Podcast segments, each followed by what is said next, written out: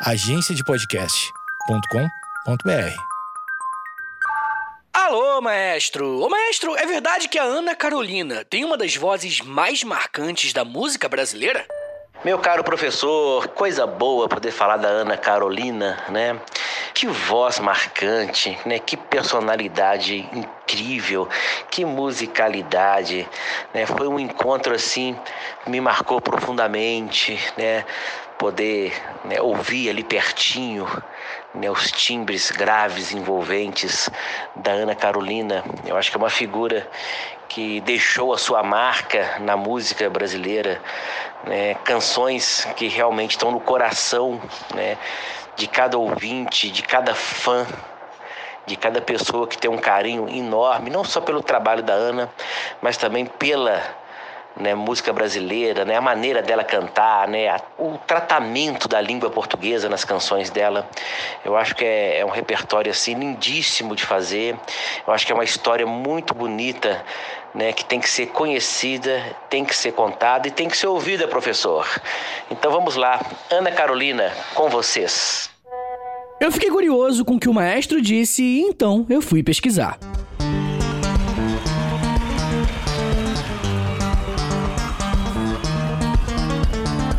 Fala molecada, meu nome é Vitor Soares, eu sou professor de História e você está ouvindo agora o Alô Maestro, um podcast trazido a você pela Orquestra Ouro Preto em parceria com História em Meia Hora. Hoje vamos falar sobre uma das grandes artistas brasileiras que ainda estão em atividade. Eu tô falando da Ana Carolina, artista que tem uma voz potente e marcante. Falar sobre a Ana vai ser uma parada muito legal, porque estamos falando sobre uma artista que foi uma revelação no momento que surgiu na cena musical e com o tempo pôde tocar e cantar com aqueles que tanto fizeram por ela. Mas vamos com calma que na hora certa vocês vão entender tudo que eu tô falando. Eu sempre gosto de falar que o Alô Maestro é uma ótima oportunidade de homenagear nossos artistas enquanto eles estão em atividade, tá ligado? Embora nossa personagem de hoje ainda tenha muitos anos de carreira, espero que depois de terminar esse episódio, além de ficar ligado na novidade com a Orquestra do Preto, que eu vou falar mais no final, que você escute e reescute várias canções que a Ana Carolina nos presenteou com seu grande talento. A Ana Carolina nasceu no dia 9 de setembro de 1974 na cidade de Juiz de Fora, em Minas Gerais. Sua mãe, que se chamava Aparecida de Souza, precisou cuidar da Ana e de seus irmãos bem pequenos, porque o seu marido veio a falecer quando a Ana tinha apenas dois meses de vida. Mesmo crescendo sem a presença do pai, a Ana sempre teve sua família por perto, e foram eles que a influenciaram a seguir o interesse pela música. Na verdade, boa parte da sua família estava envolvida com a música, porque a sua avó cantava nas rádios e seu avô nas igrejas. Inclusive, a própria Ana disse que essa diferença entre seus avós dava muita confusão.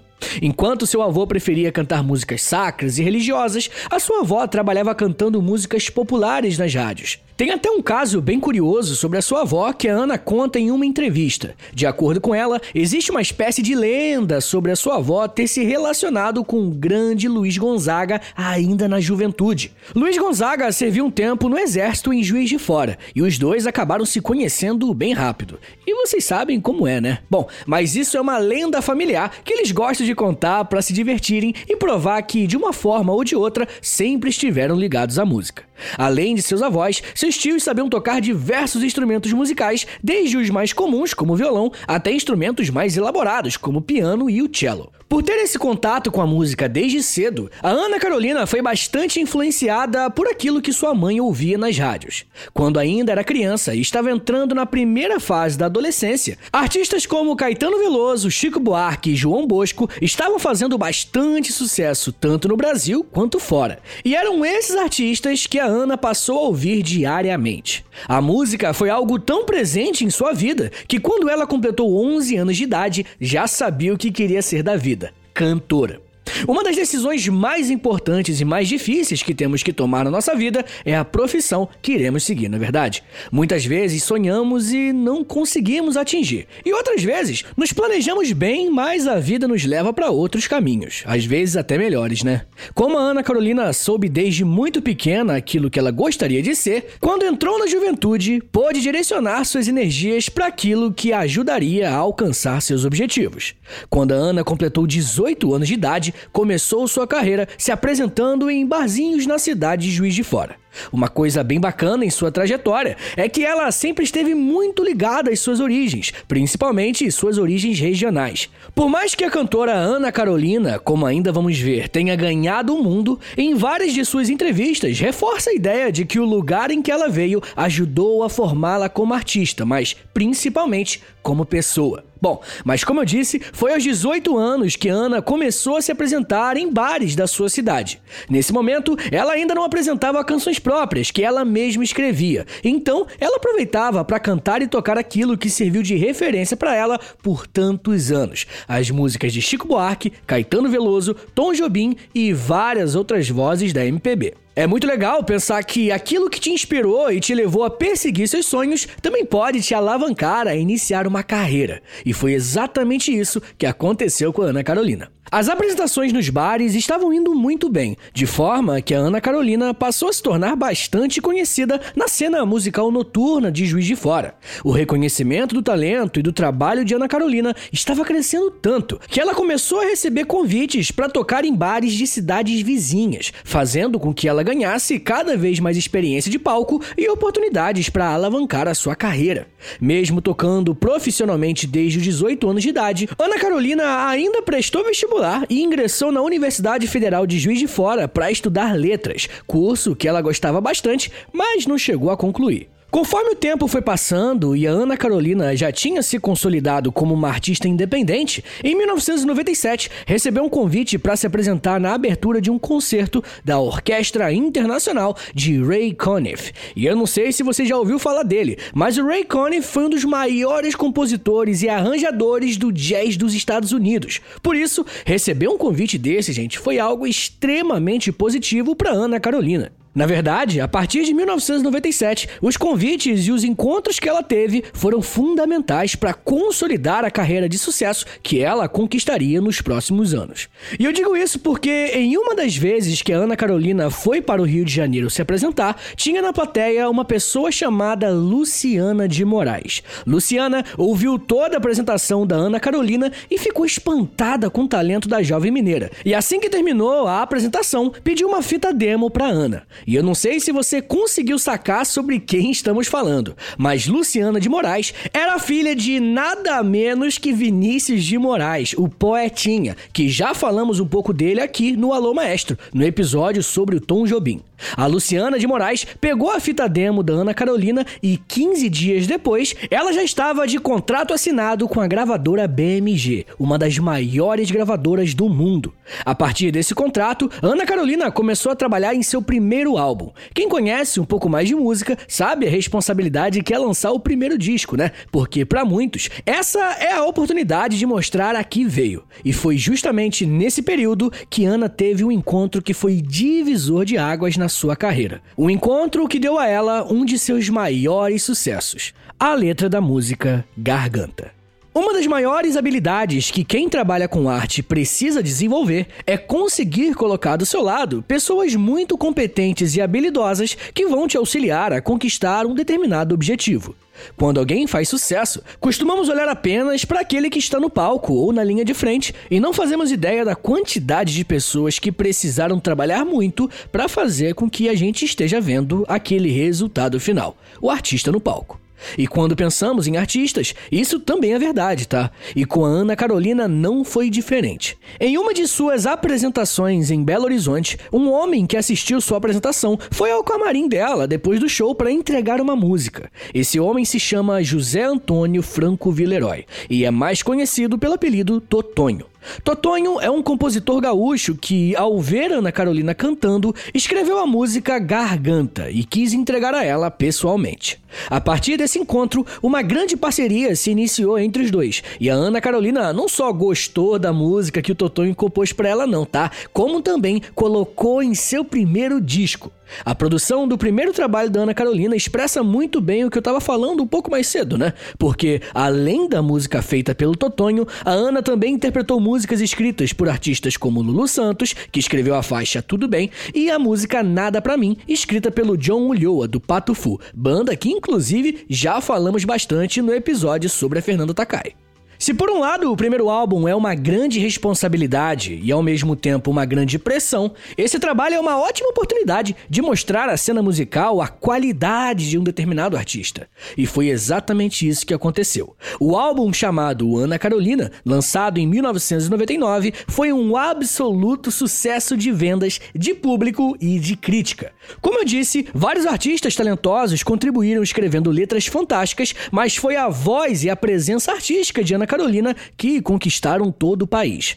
O sucesso do disco foi tão grande que esse álbum vendeu mais de 250 mil cópias em todo o país. Gente, para os padrões da época, e por ser um trabalho iniciante, foi um feito e tanto. Mas o que todos falavam era como a Ana Carolina seria a nova promessa da música popular brasileira.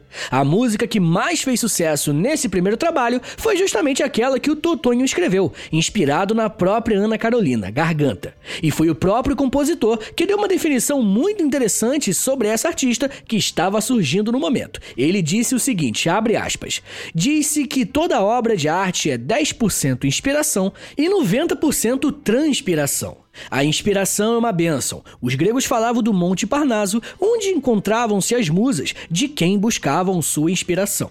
Voltando à nossa realidade, século 21 no Brasil, Garganta foi inspirada na própria Ana Carolina. Ana foi a musa.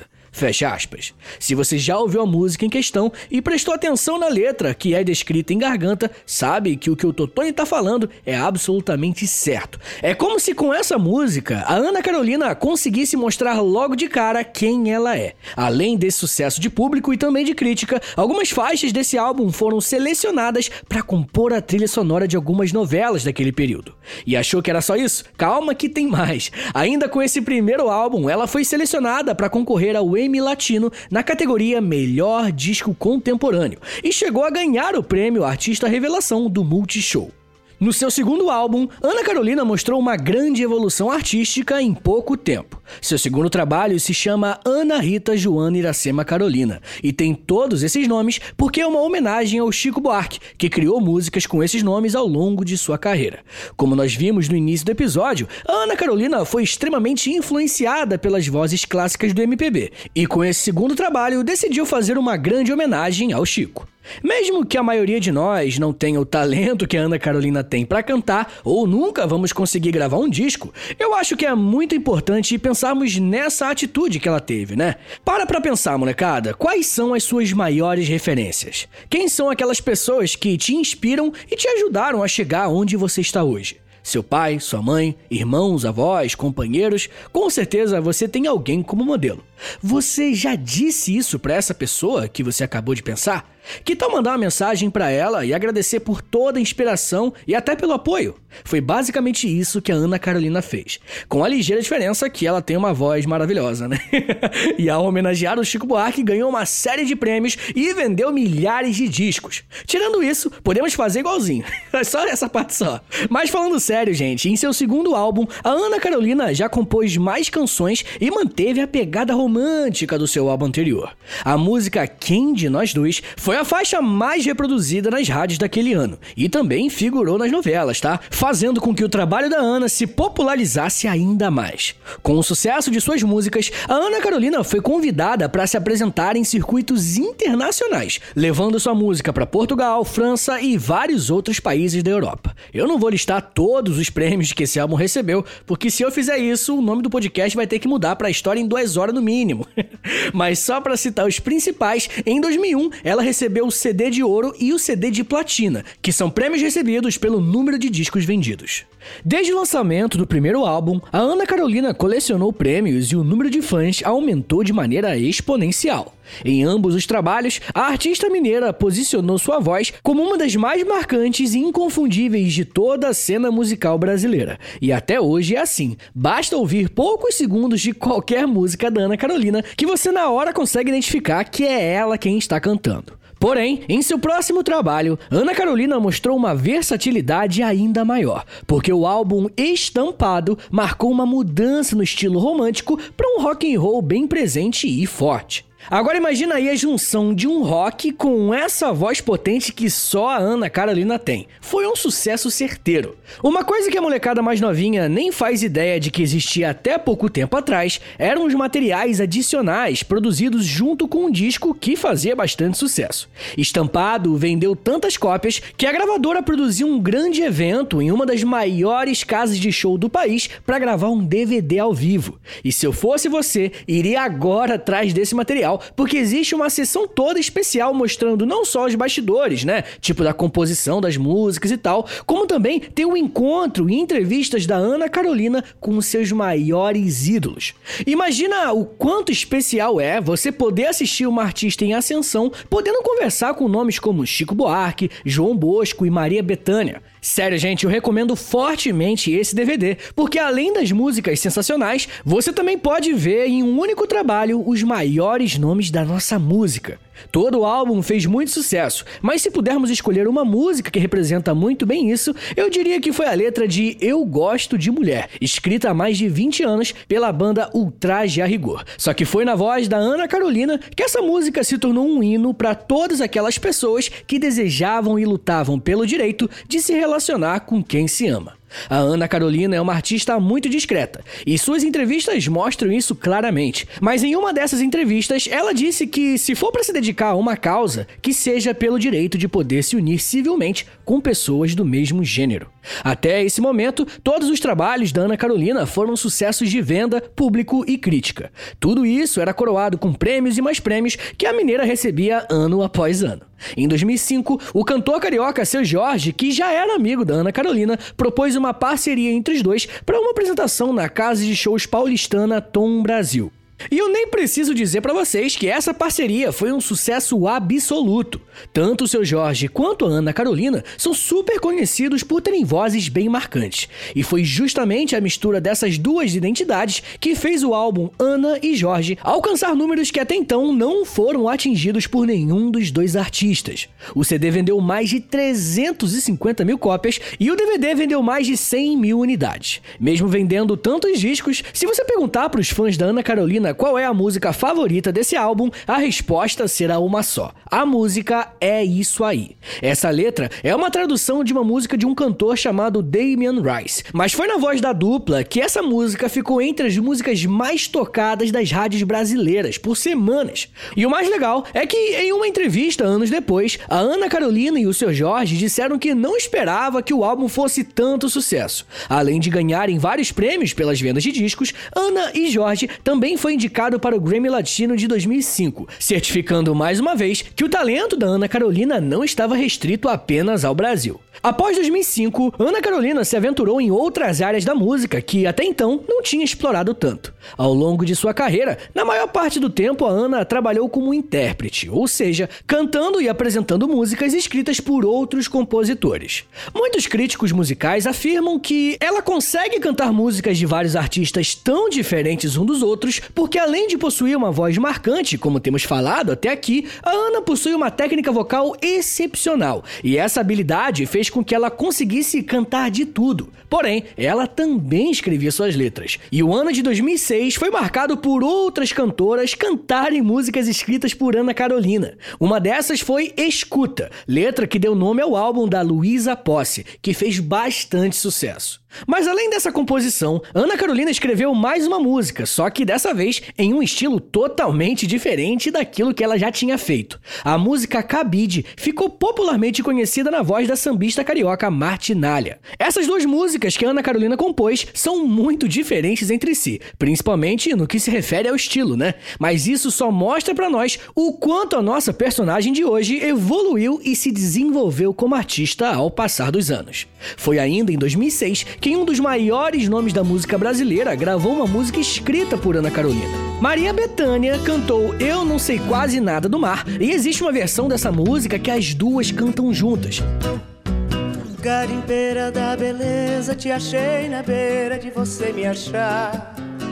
Me agarra na cintura, me segura e jura que não vai soltar. E eu recomendo bastante esse vídeo, porque além de uma química musical fantástica, é como se essa música representasse uma passagem de geração dentro da música popular brasileira. Maria Bethânia, sem dúvidas, é uma das maiores artistas que nosso país já revelou, e ela também foi referência para o início da carreira da Ana Carolina. Então, ver as duas cantando juntas, gente, é um presente para os nossos olhos e, claro, para os nossos ouvidos. Mesmo escrevendo todas essas músicas que foram interpretadas por outras cantoras, ainda em 2006, ela lançou um disco com dois lados, bem na pegada dos antigos LPs mesmo. Nesse álbum chamado Dois Quartos, Ana Carolina escreveu 23 das 24 músicas, uma coisa que ela não tinha feito até então. E essa parada do CD simular um LP foi muito maneiro, porque ela usou esse recurso de forma que contribuiria para o trabalho ainda. No lado A, que recebeu o nome de Quarto, ela escreveu músicas românticas e pops, bem no estilo que já estamos acostumados a ouvi-la cantar. Só que no lado B, chamado Quartinho, vale lembrar que o nome do álbum é Dois Quartos, a Ana Carolina se permitiu experimentar formas diferentes de apresentar suas composições e nessa parte do álbum, enfim, ela deixou as letras mais calientes e ousadas. Dentre essas músicas, eu recomendo a Cantinho e a Eu Comi a Madonna. Esse é o nome mesmo. Esse trabalho, gente, foi um daqueles que renderam uma série de prêmios para Ana Carolina e dentre eles o de melhor cantora. Dois Quartos também foi um sucesso de vendas, mas isso já é redundante de falar, né? Desde 1999 não teve um álbum que ela tenha lançado que foi mais ou menos nas vendas não, tá? Pouca gente sabe disso, mas a Ana Carolina é uma das artistas brasileiras mais premiadas na história. Além de colecionar recordes de vendas, seus prêmios como cantora e suas indicações internacionais colocam Ana Carolina em um patamar dos grandes nomes e também, claro, das grandes vozes da música brasileira.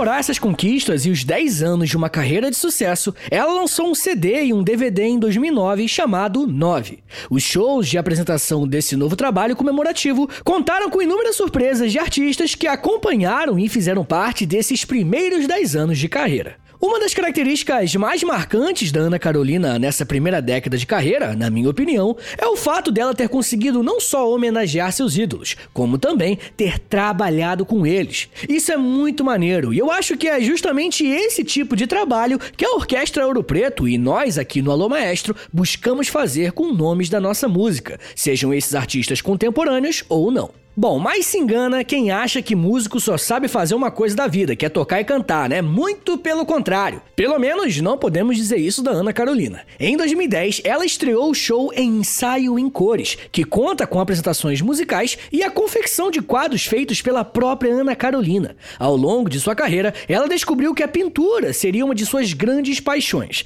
e que essa seria uma ótima forma de se expressar. Olha só o que ela disse sobre isso, abre aspas. A pintura se instalou fortemente em mim em meados de 2002, pouco antes do lançamento de Estampado, um álbum tão emocionalmente conturbado que cheguei ao ponto de criar uma tela para cada canção. Para aliviar a sensação aflitiva do registro das canções em estúdio, eu pintava para ver aquelas canções que só ouvia. De lá para cá, não parei mais. A pintura elimina involuntariamente os limites que conheço e que invento para música. Não estou em busca somente de beleza, quero, sobretudo, a comunicabilidade visual. Fecha aspas. Isso é muito maneiro. E se você quiser dar uma olhada nos quadros pintados pela Ana, é só dar uma chegada no seu site oficial que tem tudo lá. Em 2011, a cantora produz um show com todos os seus grandes sucessos e parte para uma turnê pelo Brasil e também pelos Estados Unidos. E foi nessa viagem para os Estados Unidos que ela gravou um dueto com o grande Tony Bennett, talvez o artista mais popular quando se trata de música romântica norte-americana.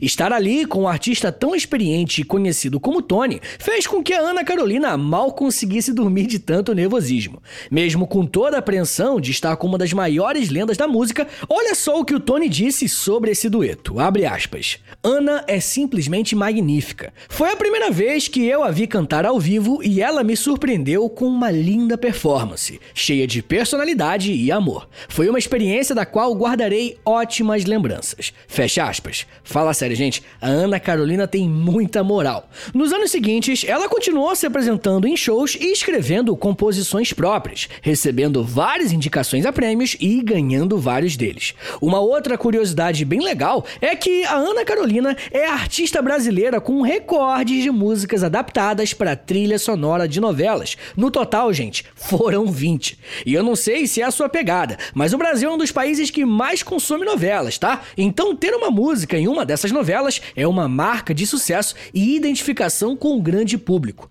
Imagina em 20. Você se lembra que eu disse que a música É Isso Aí, do seu Jorge e da Ana Carolina, se tornou uma das mais populares no repertório dos dois artistas? Então, aquele trabalho foi pontual, a dupla ficou um bom tempo sem trabalhar juntos. Depois desse sucesso, os fãs não pararam de pedir, chorar, mandar e-mail, carta, pedir na rede social, tudo quanto é lugar, para que eles voltassem a fazer alguma coisa juntos. E foi só em 2016 que eles anunciaram que fariam uma nova parceria comemorando o sucesso do álbum que estava completando 10 anos. A galera foi a loucura, e além de cantarem as músicas consagradas do álbum de 2005, o show da Ana Carolina e do seu Jorge contou com músicas inéditas como Mais Uma Vez Nós Dois, e novamente a parceria rendeu uma série de prêmios e milhares de pessoas compareceram aos shows para prestigiarem a dupla. Em 2019, a Ana Carolina chegou à marca de 20 anos de carreira e fez isso lançando mais um álbum chamado Fogueira em Alto Mar. Mais um trabalho bastante elaborado e que com certeza será convertido em mais um sucesso da cantora. Ao longo de sua trajetória, a Ana Carolina se consolidou, mas não só como uma das maiores vozes da MPB, também como uma das maiores artistas, sendo ela extremamente completa e competente em tudo que faz. Senhores, falar sobre Ana Carolina é falar sobre uma artista que respeita suas origens e homenageia aqueles que a inspiraram a seguir o caminho que ela escolheu. Mas além disso, é conhecer um pouco mais sobre uma artista que sempre buscou inovar e melhorar naquilo que ela sempre foi tão boa. As letras que ela escreve nos ajudam a entender que, mesmo com as adversidades do dia a dia, a vida sempre continua. que coisa horrível. Senhores, muito obrigado por terem vindo até aqui. Eu quero te agradecer, mas eu quero agradecer também à Orquestra Ouro Preto. Esse podcast que você está ouvindo agora, o Alô Maestro, tá sendo trazido para vocês por esses caras. Então me faz um favorzinho aí, na moral, quebra essa. Vai lá no site dos caras, é orquestraouropreto.com.br, dá uma conferida no trabalho deles, mas ó, também vai no Instagram, porque hoje em dia Instagram é tudo. É arroba Orquestra Ouro Preto. E comenta na última foto que eles postaram, vai lá agora e comenta assim: Ah, o História Meia Hora que me trouxe aqui. Porque eles vão ver que, tipo, vale a pena investir na gente, tá ligado? Bem, para quem ainda não conhece, a Orquestra Ouro Preto toca clássicos da música clássica, tipo Mozart, Beethoven e outros nomes, mas também toca músicas mais contemporâneas, tá? E falando nisso, ó, dia 9 de outubro, esse episódio aqui tá saindo no dia 6 de outubro. Então, se você estiver ouvindo próximo do lançamento, nesse sábado, dia 9 de outubro de 2021, vai estar tá rolando um show da Ana Carolina e da Orquestra Ouro Preto, molecada. É um show dos dois juntos, é uma coisa linda. Imagina a música da Ana Carolina orquestrada. É um negócio lindo, é de graça no canal do YouTube da Orquestra Ouro Preto, tá? Se inscreve no canal do YouTube, segue também a Orquestra Ouro Preto no Spotify, dá essa moral, porque vai ser gigante, beleza? Senhores, vai lá conhecer o trabalho deles, que é iradíssimo. Muito obrigado, Orquestra Ouro Preto, por patrocinar esse episódio. É isso. Muito obrigado, um beijo, até semana que vem. E valeu!